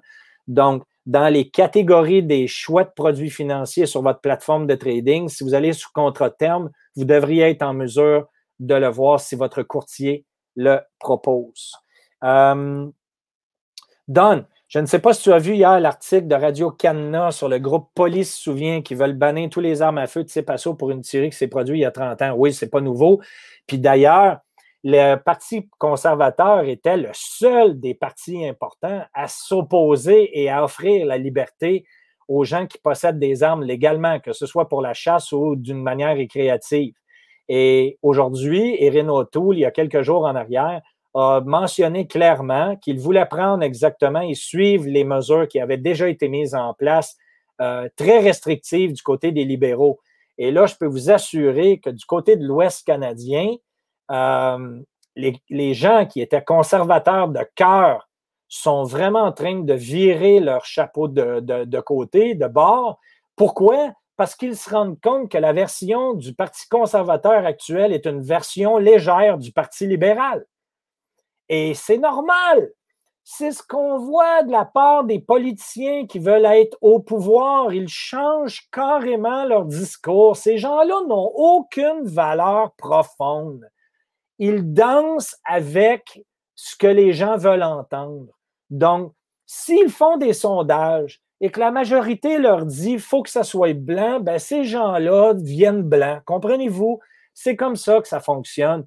Et c'est la raison principale pourquoi il y a un, soulèvement populaire qui est en train de se mettre en place. Et tout ça, on le voit venir depuis des années, n'est-ce pas? Donc, vous et moi, quelles sont nos alternatives actuellement? soyez patient. C'est tout. Soyez patient. Ne soyez pas nécessairement vulgaire, agressif envers les gens qui n'ont pas votre opinion. Ces gens-là doivent faire leur réveil à leur propre vitesse, mais fondamentalement, on va arriver au même fil d'arrivée, au même endroit. Donc, au contraire, au lieu de se diviser davantage, acceptez la différence et prenez ces gens-là sous votre aile, même s'ils ont des opinions différentes, parce que fondamentalement, on va avoir besoin d'eux pour se soulever contre les responsables. Donc, pour le reste, il faut tout simplement continuer d'aviser les gens, éduquer, ne pas avoir peur de ses opinions. Et c'est la raison pourquoi aujourd'hui, je prends position en vous disant qu'au Canada, je vais voter pour le Parti populaire canadien, alors que je n'ai pas voté depuis probablement 25 ans. Pourquoi? Parce qu'il n'y avait aucun parti qui représentait mes valeurs profondes. Donc, ce n'est pas une question d'avoir un vote stratégique aujourd'hui de si je vote pour le Parti populaire et qu'ils ne sont pas assez populaires, je vais remettre Trudeau au pouvoir. Qu'on ait Trudeau au pouvoir, qu'on ait O'Toole au pouvoir, qu'on ait les néo-démocrates au pouvoir, on est dans la même merde.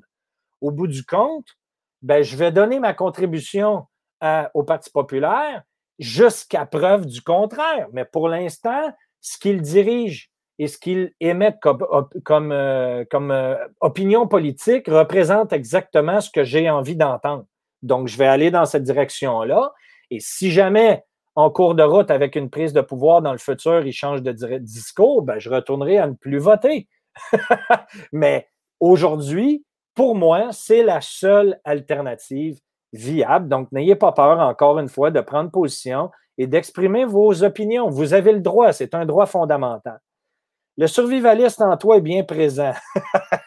ouais, je ne suis pas un super survivaliste, euh, mais je prends un minimum de mesures, encore une fois, pour passer un hiver confortable avec ma famille et prendre les mesures nécessaires pour me protéger contre le socialiste et le communiste qui frappent à notre porte. C'est tout, n'est-ce pas? Les réserves sont essentielles. Penses-tu qu'un jour, un média les critiquera pour leur prise de position, à savoir qu'ils veulent criminaliser des individus qui n'ont commis aucune victime? Ben, on le voit aux États-Unis, puis là, il faut comprendre qu'il y a une culture très différente, hein, où les Américains sont encore beaucoup plus patriotiques que nous, on peut l'être du côté canadien. Et là, vous avez vu la quantité de réactions alors que Biden vient de s'attaquer à peu près à 80% 80 euh, millions d'individus américains sur 337 millions de population totale en leur disant que vu qu'ils n'ont pas accepté la potion magique, ils sont la raison pourquoi le pays est dans la merde. C'est carrément ce que Biden leur a dit hier. Et là, les gens sont en train de voir à quel point leur, leur pays est en état de destruction. Écoutez, je ne sais pas si vous avez vu hier, il y a une vidéo d'un militaire qui a circulé, qui est en train de devenir viral, un, individu comme vous et moi, qui expliquait que les militaires américains ont reçu un message texte de la part du, secrétaire général militaire. Écoutez, je ne connais pas les termes là, mais le haut placé qui dirige en fait l'armée américaine.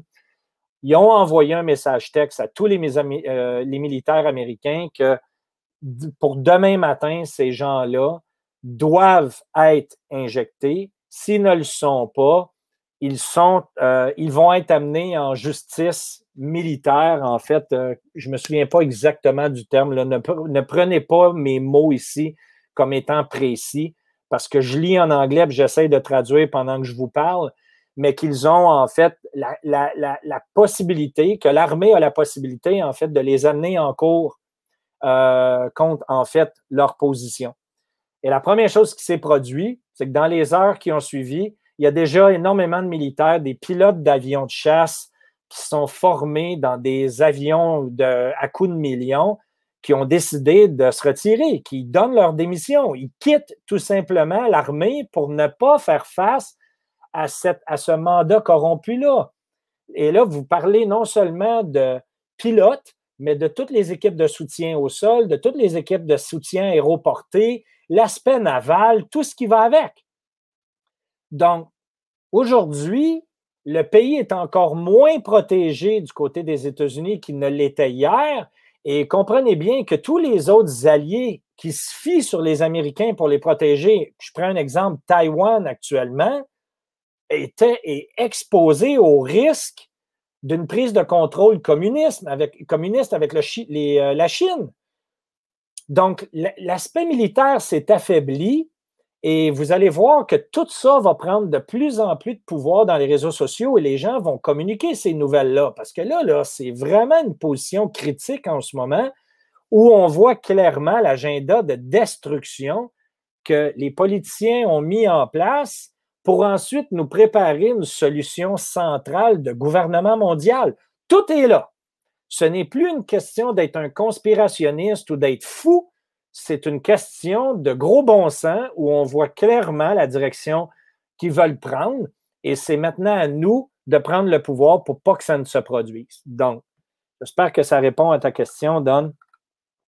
Euh, pour posséder un ou des objets inanimés, ne critique aucune gang armée ou les armes, achetées illégalement. Ben, on vise en fait les gens qui ont un permis, euh, qui ont suivi une formation, on parle ici des gens qui veulent tout simplement profiter de l'aspect euh, récréatif, se protéger à la maison ou chasser aussi.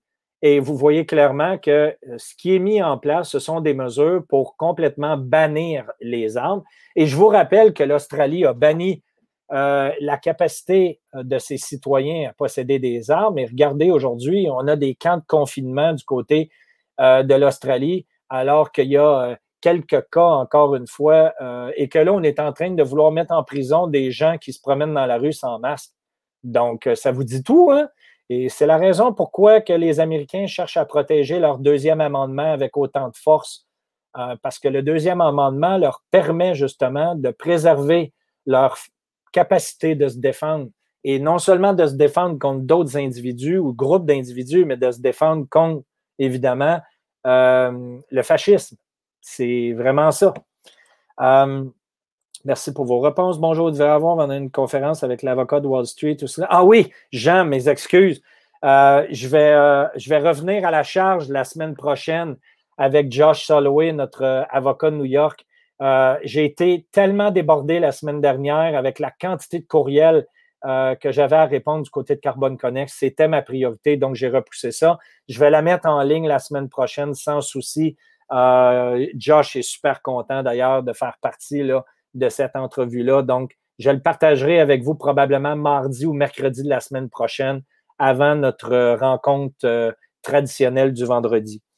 Euh, bonjour Martin, merci de votre travail. Avez-vous des nouvelles des extraterrestres? Ah, pour l'instant, euh, il continue de pousser hein, l'agenda social qu'on est en train de voir, les mesures de potions magiques et tout le truc. Je pense qu'il garde ça pour peut-être un peu plus tard, mais oui, effectivement, pour l'instant, on n'en entend pas parler. Euh, salut, mon ami Louis. Ça me fait super plaisir de te voir. J'espère que tu es encore là.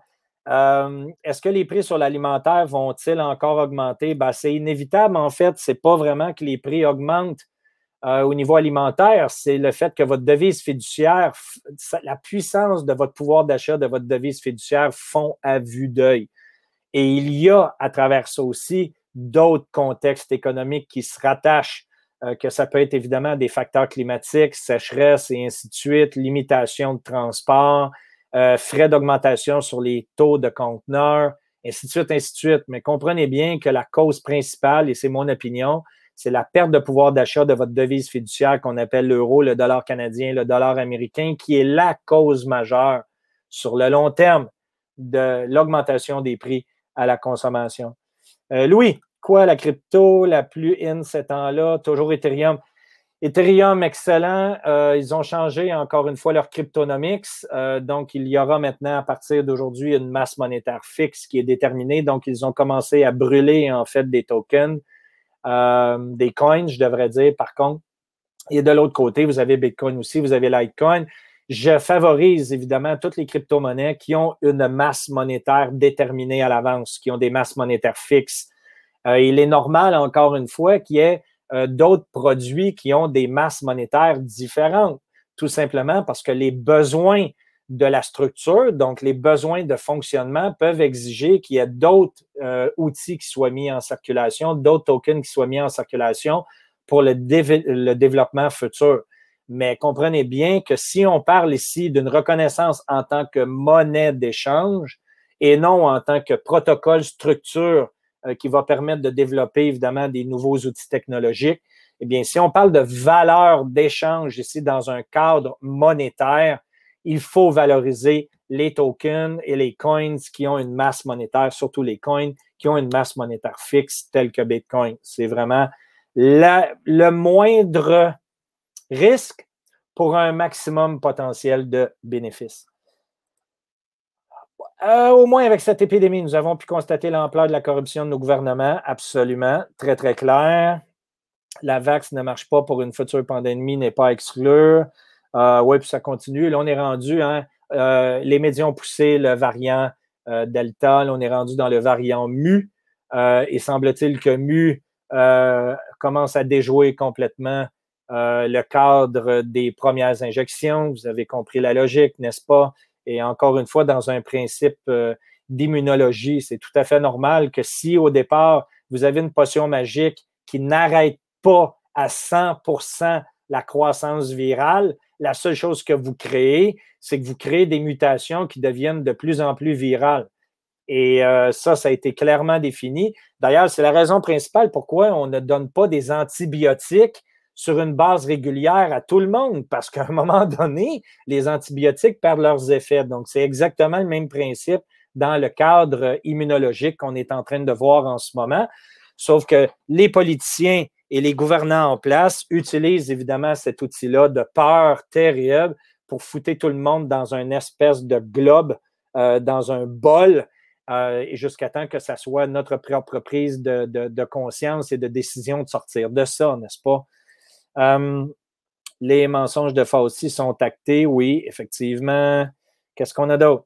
Merci beaucoup, ça me fait plaisir, Christiane. Euh, vous pouvez toujours communiquer avec moi si vous avez d'autres questions. Hein. Là, finalement, lundi de cette semaine, là, euh, vraiment, le nombre de courriels a diminué. Donc là, je peux reprendre un peu ma vie normale, ce qui n'était pas le cas dans le cadre des, des, dix derniers jours. J'ai cru comprendre que le réchauffement climatique génère le CO2 et non l'inverse. Pourquoi donc chercher à réduire le CO2 avec les crédits carbone? D'abord et avant tout, faut, ce que nous, on veut vraiment le CO2 n'est pas, en ce qui me concerne, la raison principale des changements climatiques actuels. C'est un facteur, mais de dire que les humains sont la responsabilité, j'ai beaucoup de difficultés avec ça. Ce que nous, on veut surtout euh, améliorer, c'est la quantité d'émissions de pollution euh, et non uniquement le CO2, le dioxyde de carbone. Donc, au niveau de la pollution, encore une fois, parce qu'il y a une distinction à faire entre le dioxyde de carbone et la pollution, la pollution joue un rôle important parce que si on réussit à diminuer euh, le niveau de pollution planétaire, par le fait même, vous comprenez qu'on diminue les problématiques de maladies pulmonaires. Il y a beaucoup d'autres symptômes qui sont reliés au niveau de la santé des humains. Donc, si on réussit à diminuer la pollution, à ce moment-là, on réussit vraiment à améliorer nos conditions de vie. Ça, c'est la première des choses. Et le, les arbres, sont une des sources, euh, une des sources de solutions naturelles qui permettent justement d'améliorer euh, euh, cet environnement-là en captant la pollution. Donc, ce n'est pas juste au niveau du rôle de la CO2 en soi. C'est ce que le cadre réglementaire a déterminé. C'est comme ça qu'on réussit le mieux possible à quantifier le niveau de pollution aussi. Et ça permet de tourner l'histoire dans les réseaux pour créer justement la réalité où on croit que les changements climatiques sont nécessaires, ainsi de suite, ainsi de suite. Il faut faire très attention, encore une fois, au discours, étant très conscient que des feux de forêt majeurs créent énormément de CO2 et de pollution. Euh, même chose quand on a évidemment euh, des perturbations terrestres, que ce soit des tremblements de terre, des volcans, et ainsi de suite. Donc, il ne faut pas croire un gros volcan va créer encore plus de pollution, si vous voulez, que des milliers de voitures qui circulent dans les rues faut faire une distinction entre la volonté politique des changements climatiques et la réalité que la planète est tout simplement un environnement naturel qui se transforme. Il y a des périodes chaudes, il y a des périodes froides et ça tourne comme ça. Et on veut nous vendre l'idée que nous sommes responsables de ça. Encore une fois, il faut faire la distinction entre les deux. Euh, puis, donc, pourquoi donc chercher à réduire le CO2? C'est surtout de réduire les émissions polluantes qui sont les plus importantes. Euh, connais-tu cette société? Je ne sais pas de quoi tu parles, euh, Phil. Merci pour la, belle lucidité, ça me fait plaisir. Euh, désolé pour ma grande question, mais ça me rendait du coup, il y a trop de mots. justice militaire égale cour martiale, exact. Merci beaucoup pour le terme, Louis. Christelle, le réchauffement climatique est encore un prétexte pour nous taxer, nous culpabiliser. Oui, absolument. Encore une fois, sachant qu'il y a une taxe à venir parce que c'est la volonté politique en place, pourquoi ne pas utiliser cette taxe-là à bon escient et de créer vraiment le bien avec elle au lieu de purement taxer une taxe qui se fond dans les dépenses étatiques? Parce qu'actuellement, nous, de la Colombie-Britannique, je sais que c'est la même chose du côté de l'Europe. Vous payez à travers, exemple, le prix de l'essence, une taxe environnementale et ainsi de suite. Sauf que ça se fond tout ça dans, évidemment, les sources de revenus de l'État et ça se compense dans les dépenses. Au bout de la ligne, vous payez des taxes sans vraiment savoir où ces argents-là retournent. Bien, un investissement dans un crédit carbone de Carbone Connect vous permet de garantir que 50% des revenus de ce crédit-là aux communautés autochtones, donc pour le développement de leurs infrastructures, de leur qualité de vie, amener évidemment des réseaux d'aqueducs qui vont leur permettre d'avoir de l'eau potable, ainsi de suite, meilleure éducation au niveau de leurs enfants et 20% aussi retournent à gérer activement la forêt, la nettoyer dans son ensemble, recréer des habitats pour les animaux, ainsi de suite, et ainsi de suite. Donc, il y a beaucoup, beaucoup à faire de ce côté-là. Et ça permet aux individus qui achètent des crédits carbone chez nous de savoir avec exactitude où leurs investissements vont, ce que l'État ne présente pas d'une façon transparente. Wow! Je pense que je viens de mettre un gros, gros, gros, gros doigt sur le bobo, n'est-ce pas? Cool. Euh, pareil en France, dur de voter pour des politiques menteurs. Un vote pour une démocratie directe pour amener à une souveraineté. Mais je dois avouer que seul le PPC peut aujourd'hui apaiser l'agression que nous subissons depuis deux ans. Bon week-end, mon Martin. Exact. Ça me fait plaisir, Michel. Quel bonheur, cette vision macroéconomique lucide et qualitative. Est-ce possible de joindre nos forces pour Carbone Connect? Non, ce n'est pas le cas pour l'instant. Par contre, on prépare une deuxième levée de fonds. Demeurez en contact. Inscrivez-vous sur la, l'infolette gratuite de Carbone Connect sur le site de carboneconnect.io. Ça va vous permettre de demeurer en contact avec nous. Et euh, par le fait même, donc, lorsqu'il y aura les informations concernant la deuxième levée, eh bien, vous serez un des premiers à être avisé avec, euh, avec euh, l'infolette gratuite. Donc, je vous ai mis là, le site web. Au bas de la page principale, vous allez voir, ajouter, vous pouvez aller directement visionner notre futur contenu de ce côté-là. Euh, quoi d'autre? On arrive vers la fin. Oui.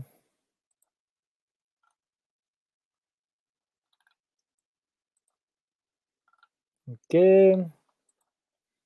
Les injectés en France ayant boycotté les restos et les loisirs, l'État serait revenu sur ces décisions, mais au contraire, les gens se sont précipités vers la. Ben oui, il y a de tout, hein. Euh, jusqu'à temps qu'encore une fois, vous allez voir, euh, tout ça va changer au fil du temps. Euh, rien n'est fixe sur Ethereum. surveillez attentivement avec le London. Il y a deux choses là, qui ont été modifiées dans le protocole des, de, des tokenomics d'Ethereum au fil des dernières semaines. Donc, assurez-vous de ce côté-là. J'y reviendrai avec euh, la communauté carbone, euh, pardon, avec la communauté Matter 21. Mais Ethereum a drôlement évolué depuis les dernières semaines avec les nouveaux protocoles qui ont été mis en place euh, du côté ZIC. La dictature mondiale sanitaire. quoi d'autre? Question Carbone Connect. Sera-t-il possible d'investir notre promesse d'investissement en partie via les NFT et en partie de façon classique? Attendez, euh, sera-t-il possible d'investir notre promesse d'investissement en partie via les NFT et en partie de façon classique? Sur la deuxième ronde, oui, vous allez pouvoir le faire. Il euh, n'y a pas de souci de ce côté-là. Sur la deuxième ronde qui va venir par la suite, oui, mais bien entendu qu'on doit travailler sur l'aspect technologique pour développer la note convertible NFT. Fait que vous avez compris que ça ne sera pas la semaine prochaine que vous allez avoir une note convertible en NFT chez Carbon Connect. Il y a beaucoup de boulot à faire probablement fin 2022 dans ces eaux-là. On devra être patient, mais notre objectif, c'est de le créer pour ramener de la liquidité aux investisseurs qui voudraient retirer leur position et remettre en fait la main sur leur investissement initial. Euh, euh, non, connais-tu cette société YouShare? Non, je ne connais pas. Euh, merci à tous. Meilleure province où habiter actuellement selon toi, BC ou Alberta? Alberta, euh, Louis. Euh, le niveau de taxation, premièrement, euh, il y a deux choses importantes. Ta question est super pertinente, Louis. il y a deux choses pertinentes à comprendre. Pour avoir vécu en Alberta, puis pour pouvoir vivre ici en, Colombie-Britannique. Donc, les Européens aussi, les Français particulièrement, vont se reconnaître dans ce que je vais mentionner nos citoyens, les gens qui nous qu'on côtoie, euh, les autres individus qui font partie de notre collectivité dans un aspect provincial, euh, ont été habitués à être esclaves du système. Euh, on vit dans un système, particulièrement au Québec, qui est très socialiste, où l'État a pris en charge beaucoup des services à la population. Et vous voyez aujourd'hui à quel point tous ces services-là s'effondrent. La qualité des infrastructures est absolument pourrie. Euh, le manque de systèmes de climatisation dans les écoles, dans les centres pour personnes âgées, dans, les hôpitaux, euh, tout est merdique. On a fait confiance à l'État, l'État nous a laissé tomber, il y a eu énormément de corruption et par le fait même, aujourd'hui, on se retrouve avec une bureaucratie hyper lourde à financer, avec des médiocres qui, qui tentent en fait hein, de contrôler tout ça. Et au bout de la ligne, vous avez compris que ça ne fonctionne pas. Donc, maintenant, dans l'Ouest canadien, la culture est différente. Si on regarde le côté albertain, du côté de la province de l'Alberta, il y a une culture de responsabilité citoyenne où les gens sont responsables d'eux-mêmes. Il n'y a pas personne qui vient nettoyer leur petit bout de, trottoir en avant de où ils demeurent et que c'est payé à travers leur taxe foncière. Ici, tu nettoies ton trottoir en avant de la maison, et si quelqu'un se casse la gueule et qui glisse en avant de chez toi, tes murs pour une mise en demeure, une action juridique où ils peuvent évidemment t'actionner. Et là, tu dois avoir des bonnes assurances pour compenser le fait que tu n'as pas nettoyé ou déglacé ton espace qui est en avant de chez toi. OK? Donc, j'amène une analogie, une image ici vraiment pour vous donner la distinction entre les deux. En Alberta, il y a un aspect très conservateur, il y a un aspect qui n'est pas du tout socialiste et c'est vraiment dans leur gène. Donc, si on regarde où les mesures sont les moins drastiques en ce moment, où les taxations sont les moins élevées, où on est dans une province qui est financièrement dans une meilleure position confortable que le reste des provinces canadiennes, l'Alberta, c'est la plateforme des sables bitumineux, du pétrole, du secteur énergétique. Vous avez compris que c'est l'endroit où aller vivre. Ils n'ont uniquement qu'une taxe euh, fédérale de 5% à la consommation. Il n'y a aucune taxe provinciale à la consommation, alors qu'ici, on a la taxe fédérale de 5% plus 7% en Colombie-Britannique du côté provincial, ce qui n'est pas le cas en Alberta. Donc, au niveau de la taxation individuelle, c'est à peu près la même chose au niveau des taxes euh, annuelles. Par contre, à la consommation, il y a 7% moins de taxes du côté de l'Alberta qu'il y en a du côté de la Colombie-Britannique. Du côté de la Colombie-Britannique, c'est une version socialiste légère de ce qu'on voit du côté du Québec. Donc, il y a certaines structures qui sont mises en place. L'État prend soin du secteur euh, de la santé, du secteur de l'éducation euh, et ainsi de suite. Par contre, les infrastructures sont beaucoup plus récentes. Les routes sont en meilleures conditions. Euh, j'attends pas très longtemps pour aller euh, avoir euh, dans un, rendez-vous dans une clinique ici, exemple en cas d'urgence. donc, les structures qui ont été mises en place sont beaucoup plus efficaces. Et il y a le fait aussi que nous sommes beaucoup moins en population. Je crois qu'on est 1,5 ou 1,7 millions du côté de la Colombie-Britannique, alors que vous êtes quoi, 8 millions du côté de la, du Québec. Donc, un énorme territoire, très, très peu de grandes banlieues à part la région de Vancouver, les autres villes sont des villes quand même. Écoutez, je vais vous donner un exemple. Kamloops, qui est la deuxième plus grande, euh, ville en importance après la région de Vancouver, euh, vous avez quoi? 250 000, 300 000 de population du côté de Kamloops, 175 000 du côté de Kelowna. Euh, donc, vous comprenez qu'après Vancouver, tous les autres endroits, ce sont des petites communautés, beaucoup plus petites, si c'est serré. Donc, une mentalité très, très, très différente de ce qu'on retrouve aussi dans les grands centres. Par contre, le climat est meilleur ici, surtout, du côté de la côte ouest, où je, demeure actuellement, euh, sur la frontière américaine. Le climat est très, très chaud, même en hiver. Donc, au niveau du style de vie, c'est supérieur en Colombie-Britannique par rapport à l'Alberta qui tend à être très froid l'hiver, ce que vous connaissez déjà du côté du Québec, n'est-ce pas? Et l'altitude aussi. On est à 400 mètres d'élévation ici. Euh, alors que Calgary est à 1200 mètres, même chose du côté de Edmonton. Donc, vous comprenez que c'est normal qu'il y ait des facteurs climatiques plus importants du côté de l'Alberta. Donc, si vous voulez vraiment euh, apprécier un style de vie et que vous êtes prêt à avoir accès à des bonnes infrastructures, mais payer davantage pour votre style de vie, la Colombie-Britannique est le meilleur endroit. De l'autre côté, si vous voulez évidemment vous ne mettez pas autant d'emphase sur votre style de vie, l'accès au plein air et ainsi de suite. Vous êtes confortable avec des froids un peu plus euh, sibériens du côté de l'Alberta. Vous allez avoir économiquement une solution plus viable, plus viable du côté de l'Alberta versus la Colombie-Britannique. J'espère que ça répond à ta question, Louis, encore une fois. Euh, écoutez, hein, ça commence à faire 1h30 la, vidéo d'aujourd'hui. Donc, j'espère que ça a répondu à la grande majorité de vos questions. Vous avez eu encore du bon temps avec moi. C'est mon cas. D'ailleurs, j'ai été euh, super choyé d'être avec vous encore une fois aujourd'hui. Gardez le moral, gardez cet aspect positif-là. Permettez-moi, à travers euh, tous les abonnés de Carbone Connect, ceux qui ont fait des promesses et les abonnés proactifs, soyez patients. On est à finaliser tous les documents nécessaires pour bien faire les choses. Et si vous avez reçu mon courriel comme quoi que j'ai noté votre promesse, je ne vous manquerai pas. J'ai bâti une liste d'envoi courriel. On va y aller étape par étape, graduellement pour s'assurer que l'embarquement soit fait d'une manière euh, qu'on peut contrôler. Je ne peux pas rentrer 350 investisseurs d'un coup. Comprenez bien qu'on risque de foutre le bordel dans tout ça. Donc, je vous reviens là-dessus. Soyez patients et en ce qui me concerne, on se revoit la semaine prochaine. Passez un beau week-end à tout le monde. Merci encore une fois de votre confiance et on se revoit bientôt. Salut!